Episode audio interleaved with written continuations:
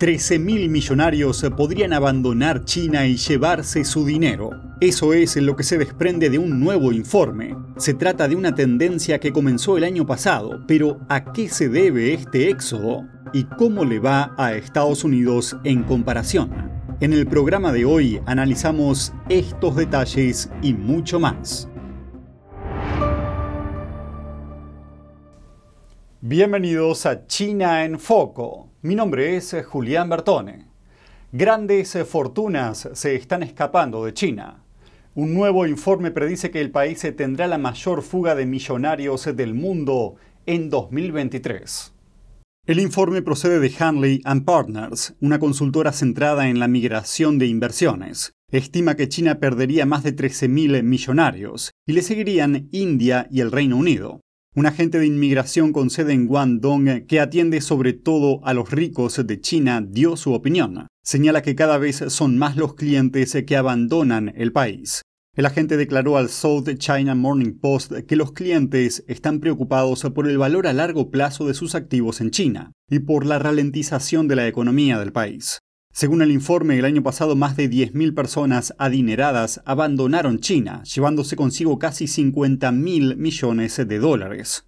Pero, ¿por qué se marchan? El informe apunta a varias posibilidades. La ralentización de la economía, las duras restricciones por COVID-19 de los últimos años y el impulso del líder chino Xi Jinping a la prosperidad común. Una campaña que insta a los ricos de China a compartir su dinero con los demás para reducir la desigualdad. Países como Australia y Singapur son destinos populares para personas adineradas que desean trasladar su residencia. En comparación, Estados Unidos sigue atrayendo a los ricos en lugar de perderlos. Se espera que este año lleguen a Estados Unidos más de 2.000 grandes inversores.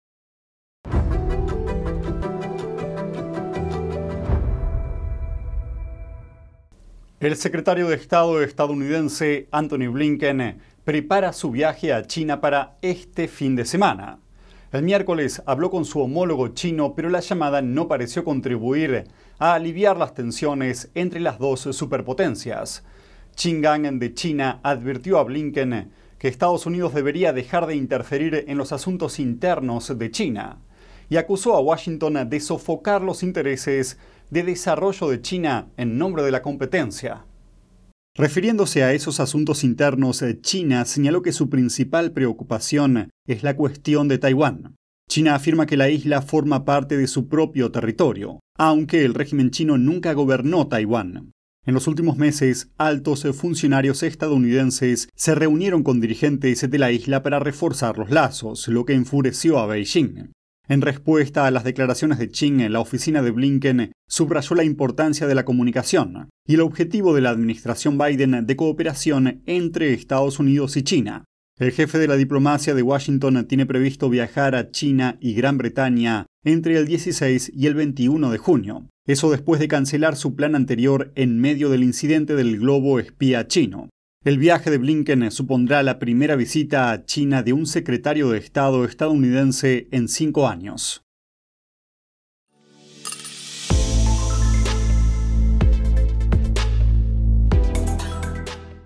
¿Está la economía china en vías de recuperación? Después de tres años de estrictos cierres por COVID-19, Analistas afirman que las perspectivas son sombrías. La desaceleración del sector manufacturero chino se acentuó en mayo debido al debilitamiento de la demanda de los consumidores y las exportaciones. Algunos fabricantes chinos nos cuentan lo que está pasando.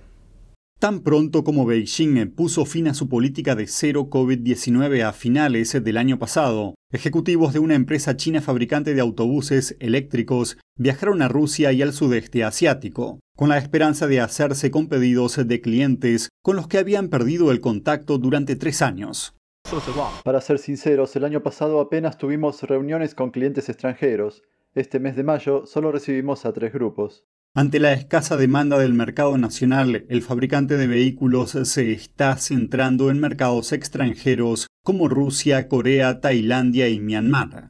Del mismo modo, otro fabricante de vehículos especiales lucha por recuperar los pedidos perdidos durante la pandemia, y no es tarea fácil.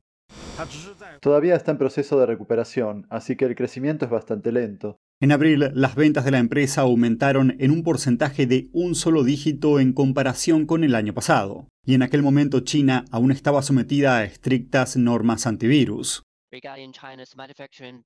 En cuanto al PMI manufacturero de China y también los recientes datos sobre el precio y los beneficios del sector industrial, etcétera, etcétera, todo apunta a algún tipo de debilidad. El debilitamiento de la demanda mundial afecta a los fabricantes chinos, después de que los bancos centrales de Estados Unidos, Europa y Asia subieran los tipos de interés para enfriar la inflación. Y sin duda estamos viendo que eso también afecta un poco a la confianza de los consumidores. En el país, el gasto de los consumidores chinos se reactivó en el primer trimestre, impulsado por la rápida reapertura de China, pero la segunda oleada de recuperación aún no llegó como se esperaba, con los ingresos de los trabajadores y el sentimiento de compra rezagados. Mis ingresos se vieron muy afectados. El propietario de una empresa de seguridad afirma que sus clientes ricos ya no están dispuestos a gastar.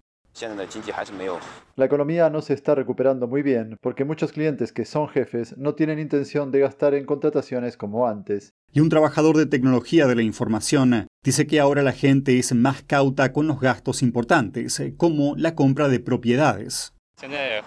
Ahora tengo reparos a la hora de gastar dinero. El COVID-19 y los cambios en la situación internacional hicieron que nos preocupemos mucho. Las inestables perspectivas económicas y la posible pérdida de puestos de trabajo inquietan a los consumidores chinos. Una encuesta oficial realizada en abril reveló que uno de cada cinco trabajadores jóvenes de las ciudades chinas estaba desempleado.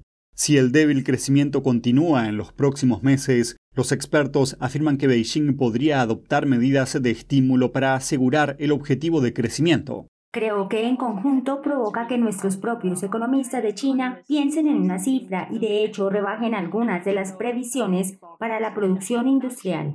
La economía china tiene un largo camino por delante para alcanzar el objetivo de crecimiento fijado por el Partido Comunista para este año, en torno al 5% del PBI. Global Market Intelligence ya rebajó la previsión de crecimiento de China para este año. La eterna belleza de la pintura realista al óleo. Magnífica, expresiva e inspiradora. El sexto concurso internacional de pintura figurativa de NTD. Guiado por la pura autenticidad, belleza y bondad. Lo invita a unirse con nosotros en un viaje de retorno al arte tradicional. Premio de oro, 10 mil dólares.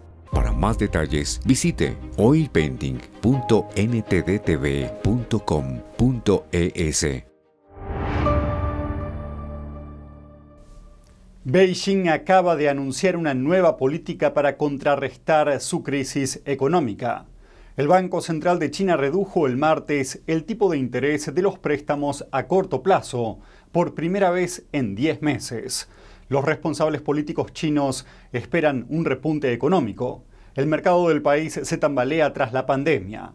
Los ciudadanos chinos cobran sueldos más bajos y las empresas siguen cerrando. Miremos lo que está pasando. El Banco Central de China está reduciendo los costos de los préstamos a corto plazo para apoyar la recuperación del país. Esto significa que unos 280 millones de dólares se inyectarán en el mercado. La reducción de los tipos de interés abarata los préstamos y facilita la compra de inmuebles y otras inversiones. Siguiendo ese ejemplo, los seis bancos nacionales más importantes del país redujeron los tipos de interés de los depósitos a la vista del 0,25% al 0,2%, todo ello para animar a la gente a abrir sus carteras. Con muchas empresas chinas en quiebra en medio de la crisis económica del país, Beijing también acaba de anunciar más de 20 medidas para reducir los costos de las empresas chinas, entre ellas exenciones fiscales y liberación de préstamos. Se espera que la reducción de las tasas tenga el impacto más significativo en el sistema financiero. Analistas afirman que otros tipos para préstamos a más largo plazo podrían seguir el ejemplo. Otros creen que China debe hacer recortes de tasas aún más drásticos para impulsar su economía. En medio de las tensiones diplomáticas entre China y Filipinas, un extraño visitante atracó el miércoles en el puerto de Manila, la capital de Filipinas, un buque escuela de la Marina China. con cientos de cadetes y marineros a bordo, está haciendo una parada de tres días y cito de buena voluntad. Me siento muy orgulloso de mi país. Se trata del mayor de los buques de entrenamiento naval de China y está terminando una gira por cuatro países en el mar del sur de China. Anteriormente visitó Vietnam, Tailandia y Brunei. Pero para Filipinas la presencia de un buque chino puede ser motivo de preocupación. Meses antes, un buque guardacosta chino apuntó a una patrulla filipina con un láser de uso militar en el mar del sur de China. Beijing está cada vez más firme en sus amplios reclamos en la región. Ello lo enfrenta a Filipinas y a otros países del Indo-Pacífico. Por otro lado, Filipinas estrechó sus lazos con Estados Unidos. Además de celebrar más ejercicios militares conjuntos, en febrero concedió a los militares estadounidenses un mayor acceso a sus instalaciones de defensa. Volviendo al buque escuela chino, solo estuvo abierto a la comunidad filipino-china en su primer día en el puerto. Un empresario fue uno de los que pudieron subir a bordo. Este es un barco de nuestra patria y está muy bien construido, mejor que los de otros países. En China no se mencionaron las diversas disputas territoriales de Beijing en la región. Los medios de comunicación chinos respaldados por el Estado informaron de la gira como una oportunidad para profundizar la amistad con la población local.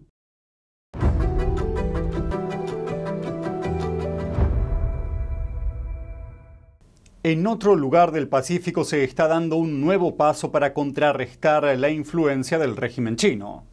Nueva Zelanda y Fiji firmaron el miércoles un pacto de defensa. El acuerdo pretende impulsar la formación militar y la seguridad marítima. También establece el marco legal para la cooperación militar. Fiji es una de las naciones insulares del Pacífico en las que Washington y Beijing compiten por su influencia. Ello se debe a que la nación y sus vecinos ocupan una región estratégica clave. La sensación de urgencia alcanzó su punto álgido el año pasado cuando China firmó un pacto de seguridad con las Islas Salomón, esto puso a Occidente en alerta máxima ante la preocupación de que el acuerdo pudiera dar lugar a una base militar china a solo 1.600 kilómetros de la costa de Australia. Desde entonces Estados Unidos, Australia y Nueva Zelanda se esfuerzan por estrechar lazos con las naciones del Pacífico. El mes pasado, Washington firmó un acuerdo de cooperación en materia de defensa con Papúa Nueva Guinea. Fiji firmó un acuerdo policial con China hace más de una década, pero el actual primer ministro del país suspendió ese pacto tras su llegada al poder.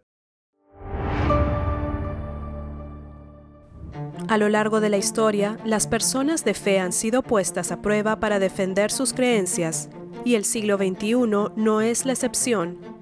Pero en un mundo modernizado hay una batalla que no solo busca destruir a los creyentes, sino a cada persona porque hay mensajes que dan un gran lugar a confusión y que terminan siendo un diálogo con el. What we are called upon is to have is to tell the truth, to stand for the truth no matter what, otherwise we're going to see a period of darkness like we have never seen before.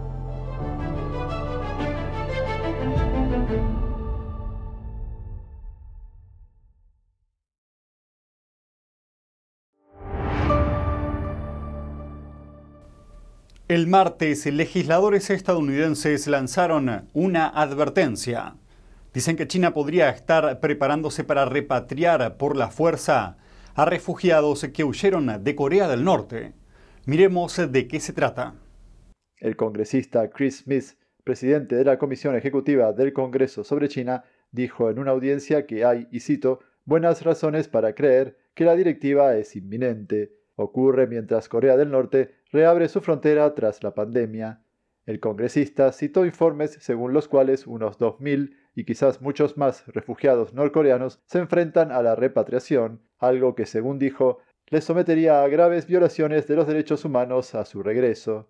Smith dijo que compartió su preocupación con las Naciones Unidas en abril, instando a la organización a utilizar su influencia con Beijing para detenerlo. Tanto la Embajada China en Washington como la misión norcoreana ante la ONU no respondieron a solicitudes de comentarios de la prensa.